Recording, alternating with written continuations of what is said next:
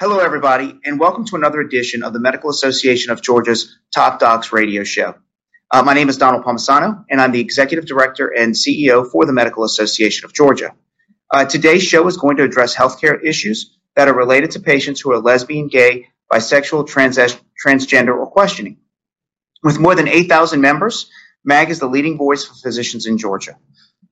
MAG represents physicians in every specialty as well as every practice setting. For more information about MAG, please go to www.mag.org. MAG's Top Doc show has now reached over 400,000 listeners in over 80 countries and in every state. I would like to express our sincere thanks to Alliant Health Solutions for its work and, support of MAG as a sponsor. Today, our first guest is Dr. Shilpen Patel, who is a radiation oncologist with GRAIL, whose mission is to develop a screening test to detect cancer early. Dr. Patel has an adjunct appointment as an associate professor in the University of Washington's Department of Global Health, as well as an affiliate appointment in the Division of Public Health at the Fred Hutchinson Cancer Research Center. He has served as a board member and in other leadership roles with Equal Rights Washington, the National LGBTQ Task Force, Phi Chi Medical Foundation, and Generations Aging with Pride. Also note that Dr. Patel chairs AMA's Advisory Committee on LGBTQ issues. Our second guest is Dr. Scott Chaiet, who is double board certified by the American Board of Otolaryngology and the American Board of Facial Plastic and Reconstructive Surgery. Dr. Chaiet's areas of expertise include rhinoplasty, facial reconstruction, and gender surgery, including facial feminization and masculinization surgery. He is an advocate for LGBTQ issues with a focus on transgender care, and he is an immediate past chair of AMA's board level advisory committee on LGBTQ issues. He is an assistant professor at the Department of Surgery and a full-time faculty member in the School of Medicine and Public Health at the University of Wisconsin-Madison. Thank you both for taking time to join us on our show today. Thank, thank you, for having us. Well, thank you. And let, let me get started with uh, Dr. Patel. What is the role of AMA's advisory committee on LGBTQ issues? Yeah, I mean, I think the uh, AMA's uh, advisory committee, let me give you just a little bit of background. So it was actually established back in 2003 uh, by an internal resolution from the Young Physicians section. Um, it has about seven members that are all nominated uh, by peers and then uh, uh, appointed by the board of trustees. Um, they meet three times a year now, um, and then in teleconference um, with others. Um, we partner with a number of organizations, including um, uh, the Fenway Institute, the Foundation, uh, the Center for American Progress, the Task Force, Human Rights Campaign, a whole host of other people. Um, and we work on a number of issues. You know, uh, some of the things we work on right now, data collection to make sure we appropriately identify people by, based on their sexual orientation and gender identity. Um, that's done through a confidential volunteer basis, basically to uh, be able to have uh, use that data for research and analysis about our workforce and our members. We also work on things like um, issue briefs, which I know we'll be talking a lot about today, uh, which is really a project of AMA's advocacy arm. Um, and it, we, the primary authors are the members of our uh, committee, our committee members. Uh, we co-branded it with GLMA, um, and we launched it just in January of 2019. Um, those three first committee briefs, three first um, issue briefs, are actually on conversion therapy, um, access to public facilities, and health insurance coverage for gender affirming care for transgender patients. So we'll, I know we'll be talking more about that um, over the rest of the course, but that's essentially what the advisory committee has kind of worked on for the last uh, year and kind of a awesome nutshell. Well, good. And Dr. Chai, how have AMA's position and advocacy efforts on LGBTQ healthcare evolved in the past 10 years? We've seen a really large uptick thanks to um, one key change, and that was the GLMA, the um, health professions organizations uh, addressing LGBTQ care, had a seat in the House of Delegates. And at that point, we really saw a change in the curve where there was a big uptick in policies that AMA adopted. We have to remember, like Georgia, our medical association, the national organization, is a member driven, policy driven organization. So people who take care of, say, children, pediatricians who see disparities in LGBTQ care, or those who treat the military and see the medical uh, complications of not treating um, or treating transgender troops. these policies were born out of the members of the organization. And so now that we have policies that are grounded in the members' experience, we can now actually speak to these issues in the healthcare system that are going through our court systems and going through our legislature. So it's been a, a uh, collaborative process across the House of Medicine based off of providers who, who treat LGBTQ patients every day and then make AMA policy. Well, good. So, Dr. Patel, how has the relationship between the AMA and, and GLMA, the Health Professionals Advancing LGBTQ Equality Organization, affected change within the medical profession as well as within the LGBTQ community? I mean, it's it's been a really fantastic partnership. We're very lucky uh, that we've been able to partner with GLMA um, in a number of ways. One, uh, while uh, there is some content expertise uh, within the AMA, uh, has a whole host that's very broad and very deep helping provide that uh, expertise. I think the second thing is they have a very large membership, and so they are able to work and we can hear things that happen at the grassroots level, um, as well as they can kind of advocate, um, you know, both at the patient level and uh, hospital level, et cetera. So it not only uh, helps them amplify their message by working with us, but it helps amplify our message as well. So it's a very uh, fantastic relationship, um, and we're very lucky to kind of be partnering with them. Well, good. And then, Dr. Chaiet, I understand that AMA and, and GLMA recently developed some issue briefs for key stakeholders, as Dr. Patel uh, referenced them a few minutes ago. Um, and, and, and obviously, the stakeholders would include lobbyists, would include legislators, and the general public. So, uh, can you get a little bit more specific as to what subjects that are addressed, and how can our audience obtain those uh, those issue briefs? Thanks for that prompt. Um, so the AMA has housed th- our three new issue briefs on its website, and so I'll just say, if you're familiar with the AMA website, you can navigate through uh, population care um, it's a specific delivering care to a population, LGBTQ patients. But if you're not familiar with the AMA website, you can simply Google advocating for the LGBTQ community. And on that page, what you'll find is not only three PDFs of the issue briefs that we'll discuss here today, but also talking points. And we really try to make these issue briefs uh, amenable for all, meaning if you know nothing about the issue, if you are speaking to a legislator or a legislative aide who has uh, never heard of conversion therapy or unfamiliar with gender identity and transgender patients, um, they're they're not meant to make any assumptions on your knowledge base. Um, they're there to be educational, and also they're full of re- references, not only from the medical side but also from the legal side, so that anyone with a medical or a legal background who's reading this can feel comfortable. So, talking points and issue briefs are available for you. Um, advocating for the LGBTQ community on the AMA website um, is an easy way to find us. And, and so, and, and, let's get into some of the issue briefs. So, uh, one of them, as, as, as, as, you both referenced, was is on conversion therapy. So, for our audience, uh, what is Dr. Patel? What is conversion therapy? And and give us some examples. Sure. So uh, conversion therapy really kind of refers to uh, you know a variety of interventions, um, such as um, individual or group behavioral, uh, cognitive, uh, or environmental operations, which really are an attempt to change an individual's sexual orientation or sexual behaviors or an individual's gender identity.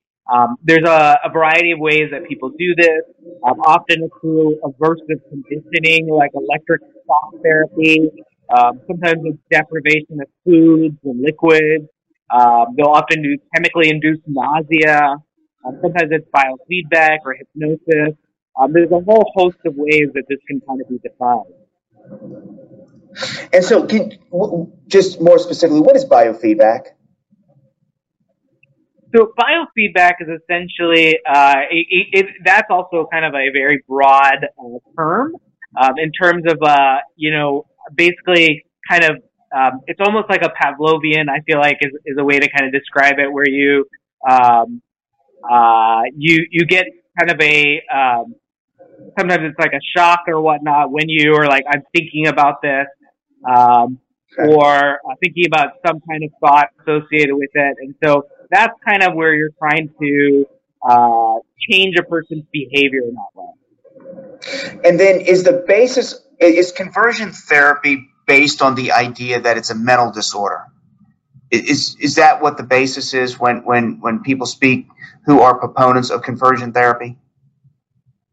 Yeah, so I think all underlying all of this is the assumption that homosexuality and gender identity are mental disorders.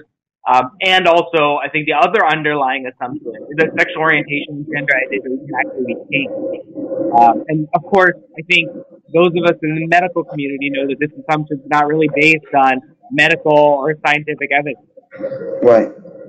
And so, so the literature supports that it's not on medical uh, uh, mental disorder. Is that correct? Correct. Yeah. I mean, I think there's a, right. Yeah, there, I think there's generally professional consensus that rejects that pathologi- pathologizing uh, homosexuality and gender nonconformity. Um, in addition to like, there's empirical evidence that demonstrates that homosexuality and variations in gender identity are all kind of normal variants of human expression that are not really inherently linked to mental illness. And then, can conversion therapy change a person's sexual orientation or gender gender identity? You, you know, in fact, I feel like um, not only do we know that there's not there's not any strong evidence that shows that it can. I think there's a lot of harms that are associated with it. Um, you know, that can cause a lot of like psychological distress. There's a lot of health implications. And so, would would some of the most common harms be like depression, anxiety? Yeah, exactly. Depression, anxiety. I think people have lower self esteem. Uh, you'll do a lot of self blame. They'll often lead to like physical effects, even like sexual dysfunction. Uh, you know, um, there's some psych terms like intrusive Im- Im- imagery. Um, often they'll have a lot of self hate, internalized homophobia. Um, there's also often when you look at kind of long term data, there's a lot of social and interpersonal harm such as alienation, loneliness, social isolation, which interferes with kind of having any kind of uh, relationships with other people. There's a loss of social support. And I think we all know kind of what happens when you feel very isolated and you don't have that kind of social support. And then also suicidal be- suicidal behavior is also one of the, the common harms associated with conversion therapy. Isn't that correct? Exactly right. Um, there's a whole host, and you know we could probably spend the entire hour talking about all those harms and uh, what happens to a lot of patients. And I've met a few, and it's really uh, it really does a number on people. And in in, in Georgia, we have um, Representative Matt Wilson. Um, I spoke to him just the other day about uh, his House Bill 580, uh, which was filed in Georgia, which would outlaw conversion therapy uh, for minors. Um, and my understanding is that there's about 14 other states that ban conversion therapy uh, across the country. Isn't that correct? We're actually up to about 16. Colorado, just I think a day or two ago, um, said that they uh, were going to do it. So they, I think the House or the their chambers passed it, and I think their governor uh, said that he was willing to sign it. So this that will be the 16th. I should say there's not 16 um, at this point as well. Uh, but there's there's really we're seeing these bills kind of all around the country. Um, there's kind of four main components that we're seeing. Um, one is prohibition of the practice by licensed healthcare professionals, including counselors and therapists. Um, the second is more like these prohibitions that apply to the treatment of minors. Um, the third is prohibition that doesn't really apply to like legitimate counseling for self-acceptance and support. And the fourth is kind of the enforcement power that's been given to state licensing boards. So there's a whole host of these things that we're seeing. Um, and so, but definitely uh, HB 580 is, is very much on uh, on track with that. Well, good. And, and, and this year uh, it did get a hearing, um, but due to being filed after uh, on crossover day, uh, the is not going to move this year, but we anticipate it's going to get some movement next year uh, as we have a two-year General Assembly. Well, Dr. Chai. That's great news to hear. Oh, sorry. Uh, Dr. Chai, what, what are some of the barriers for transgender care? So just to, to be clear, to give the audience a quick overview. So anyone, whenever we use the word transgender, um, if those who are um, born where you your internalized sense of gender which is somewhere formed between age two and five in all of us, if you're internalized, your your inner sense of gender is congruent with your outer body, then you are not transgender. You're in term cisgender. But transgender is a term that we use for whenever, or the, the, the society uses whenever someone who has an inner sense of gender doesn't match the outside. So that can be either you identify as feminine and your body is, is in fact born male, or vice versa, or you identify something as um, called non-binary. Um, it's important to remember that that these individuals who identify as not cisgender but in be transgender have formed a gender identity from their childhood. Um, and so when they seek to undergo changes to affirm their inner sense of gender so that the outer sense matches their inner sense, changes can include things as simple as as wearing different clothing styles, wearing makeup. Um, and then we get into things that are more medically based, like uh, hormone therapy, which can, um, for example, if um, someone who is born genetically male but identifies as gender female, they can take testosterone blockers and they cannot take estrogen. Unfortunately, um, uh, there's just one aspect of their care that um, that we see that has a lot of barriers, and so the barriers that are put up in terms of our healthcare system are barriers on these patients receiving care for that gender affirmation process, and that can include, as I mentioned, hormones. It can include mental health, and it can also include barriers to what I pra- part of my practice is uh, surgical changes to affirm one's inner sense of their gender. And so, just to uh, before I get into the, the, the health implications for coverage, let me ask you: Are there uh, you or Dr. Patel? Are there any state or federal policies in place to protect transgender patients? Uh, yeah, so I mean, I think um, you know there's some final regulations. I think that the uh, HHS had kind of put out back in 2016. Um, I think it was part of the ACA to kind of extend protections against sexual discrimination um, to the health coverage and care for those that are undergoing that that uh, including gender identity discrimination within kind of the definition of sex discrimination. But uh, I think there was a federal court that stayed the legal challenge after the current administration announced it would reconsider the rules prohibition based on gender identity. So we don't know what that timeline of HHS is in terms of happen. And of course, the current administration has to decline to defend that regulation. Um, there are some rulings by the Equal Employment Opportunities Commission that remain intact. Um, however, we found that like employee sponsored plans then gender affirming care uh, violate Title VII. Um, so Title VII, for those that don't know, the Civil Rights Act prohibits employment discrimination based on race, color, religion, sex, and, sex and national origin. Um, in addition to kind of what I mentioned with the ACA, the federal government's really taken some steps to bar discrimination against transgender individuals in federal health programs. Um, and so that goes back to like 2014, where HHS actually invalidated a prior prohibition on Medicare coverage of gender affirming surgery, citing evidence supporting its effectiveness in treating gender dysphoria, like Dr. Kaya mentioned, and potential for improved health outcomes. Um, also in 2016, the Office of Personnel Management, OPM, uh, barred exclusions for gender transition services from federal employees of health benefits programs.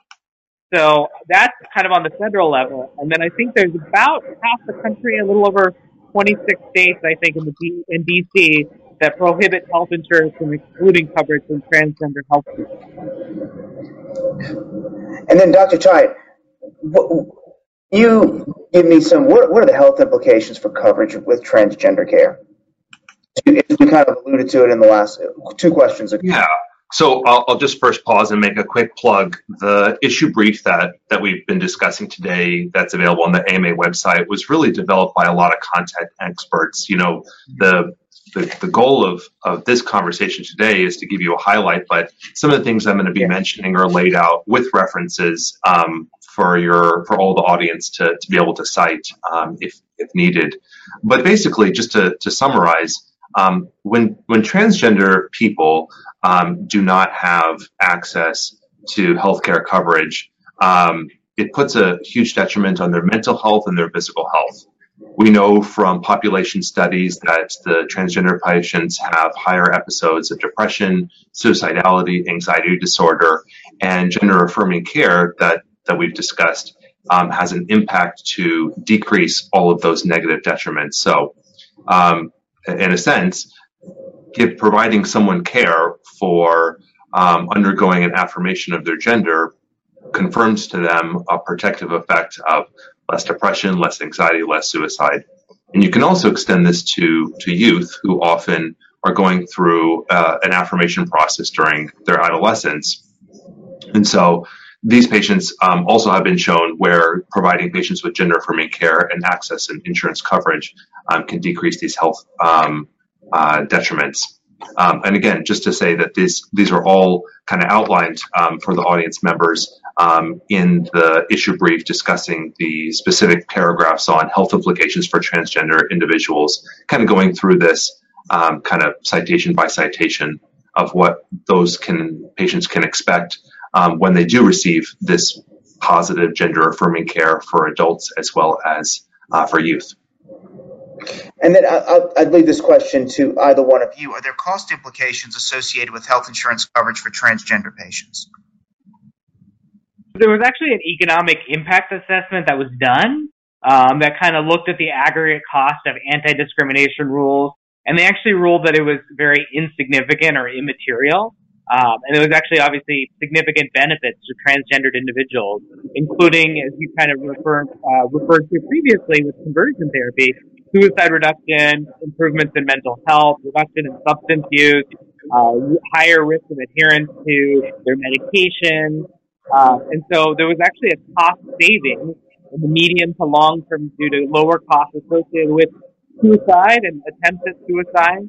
Um, I think we uh, know we can kind of reference the CDC, and we know the average acute medical cost of a single suicide completion or attempt ranges anywhere from about twenty six hundred dollars to about seventy hundred dollars, respectively. Um, so we know that there's actually, when they do cost analysis, um, there's also a um, looking looking at it. There's actually lower cost um, at the end of the day to society. In fact, when they looked at kind of coverage of transition related surgeries, they found that costs in the first five years to both insurers and employers were pretty low, averaging less than a dollar uh, per year per enrollee, um, that re- and, and resulted in no surcharge or premium increases. So I think it, in general, when we look at the cost, this is actually kind of a win-win. Yeah, and, and in reviewing, and I would encourage everyone to really look at those uh, th- those issue briefs because um, there's some great information in there. For instance, that 25% of the patients are denied coverage for gender treatments. 25% of the patients are denied uh, for hormones. 55% are denied for transition related surgery. I mean, these are cost implications that go back to the patient um, that are related to their health care. Um, Dr. Chai, let, let, me ask you uh, what are bathroom bills and how have states enacted them? So, so bathroom bills. Um, this is really what um, led to the development of our issue briefs that we're talking about today. So, um, for for those listeners who don't know, the, the relationship between the state societies like the Medical Association of Georgia and the American Medical Association is one where um, when a state bill is, um, coming before a medical association to consider, um, they can look to the AMA for resources, but it's not the AMA's role in any way to, to, to come and step in. And what we found is that we had a lack of resources when the state of North, Carol- North Carolina had passed a bathroom bill, and then uh, other states were considering passage. And so we realized that by making a resource to those states that were having state legislators consider these bills, um, uh, the the education there was needed. And that was really the, the first step in creating these. I'll just be really specific and say a bathroom bill is a catch all term that restricts someone's access based off of their um, gender to any public facilities. And in a sense, it's a um, it's a discriminatory bill restricting one's uh, use of, of, any public facility.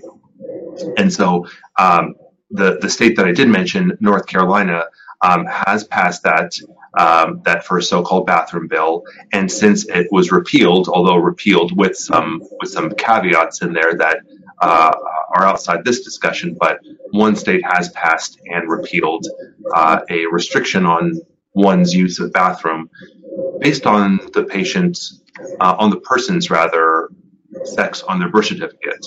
Um, and as we've discussed in this call today, that um, gender is something that is learned from age two, somewhere between age two and five. Um, and so to restrict public facilities to something on a birth certificate when one may have lived their entire life in, in a gender that they have felt since age two to five um, was is discriminatory. And I, I could say that um, in Georgia, um, anytime, which was years ago, that any kind of discussion within bathroom bills was even brought up, um, it was immediately stopped. Um, and Georgia has not decided to go anywhere near that direction. Um, Dr. Scheid, follow up question for you. Uh, do bathroom bills present a unique health implication uh, for transgender individuals? Um, absolutely. So um, there's there's certainly the mental health detriments that, that we've talked to. Anything that, that is discriminatory and restricts one's use of kind of going about their their day to day life. Um, but more specifically, I think that's something that I learned through this process of um, learning that um, nearly one third of transgender people report they limited the amount they ate or drank um, because of access to a public restroom. Um, 54% of transgender individuals, and this is not just in states in North Carolina during the, the period when it was passed, but in general in all of our states in the union, 54% of patients, transgender patients, have reported physical problems avoiding restrooms at work, including dehydration, incontinence issues, and 8% have actually gone um, all the way to a kidney or urinary tract infection.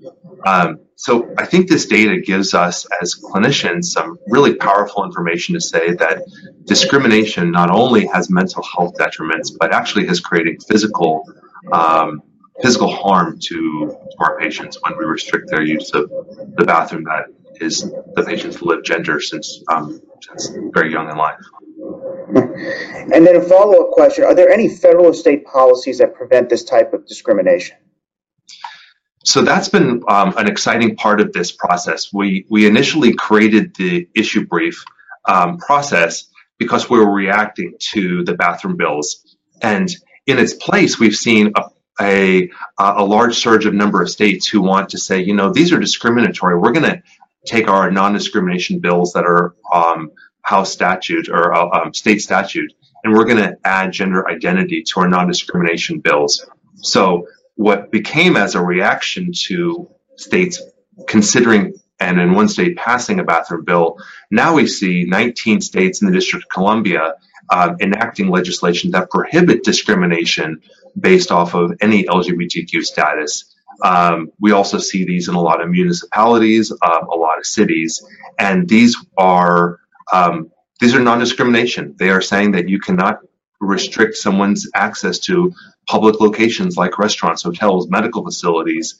um, and some even have additional categories for credit and education based off of one's gender identity. And then let me ask either one of you this question. How can our audience get more information on LGBTQ healthcare issues?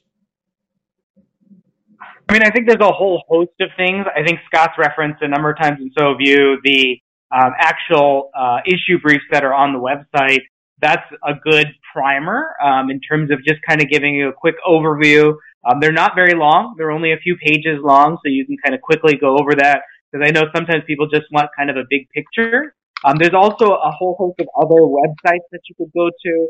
Uh, there's the AMA's, you know, Advocacy Resource Center. Um, there's some information that's actually on the section for us for the Advisory Committee on LGBTQ issues. The Human Rights Campaign has some stuff about the Healthcare Equality Index and the State Equality Index as well. Um, Lambda Legal would be another place that I would recommend. Um, and of course, the National Center for Transgender Equality. I think all of those places are going to have some additional information, and we can kind of send those out afterwards if that's helpful. Um, Scott, I'm not sure if there's other resources that you uh, can think of. Yeah, I think that, um, Shilpen, just to reiterate one of your points, I think that um, us here, you know, representing the American Medical Association LGBTQ Advisory Committee, we're welcome for for feedback, for comments, for advice, anything that you might need. And there's a, um, an email address that is that I'll provide LGBTQ at ama-assn.org. So um, standing for AMA Association, LGBTQ at AMA dash associate ASS ASSN.org. Um, uh, a mailbox that can answer any uh, questions that you may have that you want to bring concerns, positive or negative, uh, feedback to us. And then um, a quick Google search, something to take off of what Shilpen said, is that the HRC um, did go state by state to look at what bills are on the books currently or what bills such as a non-discrimination bill could be added or a conversion therapy ban could be added and so if you um, if you have a second any of the audience members listening and you just type in hrc state equality index georgia um, you may uh, find um, something that might surprise you or may not surprise you depending on on your current knowledge of of georgia um, where Georgia law is protecting LGBTQ patients and where there are protections needed. But it's a great educational resource for your state and for um, things that are affecting your patients right there on the ground. So um, we're welcome for further questions. Anything that you need, please do not hesitate um, as you go through this process learning of getting a hold of us. Yeah, I want to thank both of you for, for this discussion, um, especially bringing awareness. Um, I want to uh, express my sincere thanks to to everyone who, who's assisted us with uh, getting the show off the ground. Uh, I also want to encourage our audience to turn around and share today's program um, with their family and colleagues and friends. Make sure to follow MAG on uh, Facebook and Twitter to get the latest episode of the Top Docs radio show. Also, remember that you can go to www.mag.org backslash Top Docs to get past episodes of the show. From everybody at MAG, thank you, and we look forward to catching up with you next time. Thank you.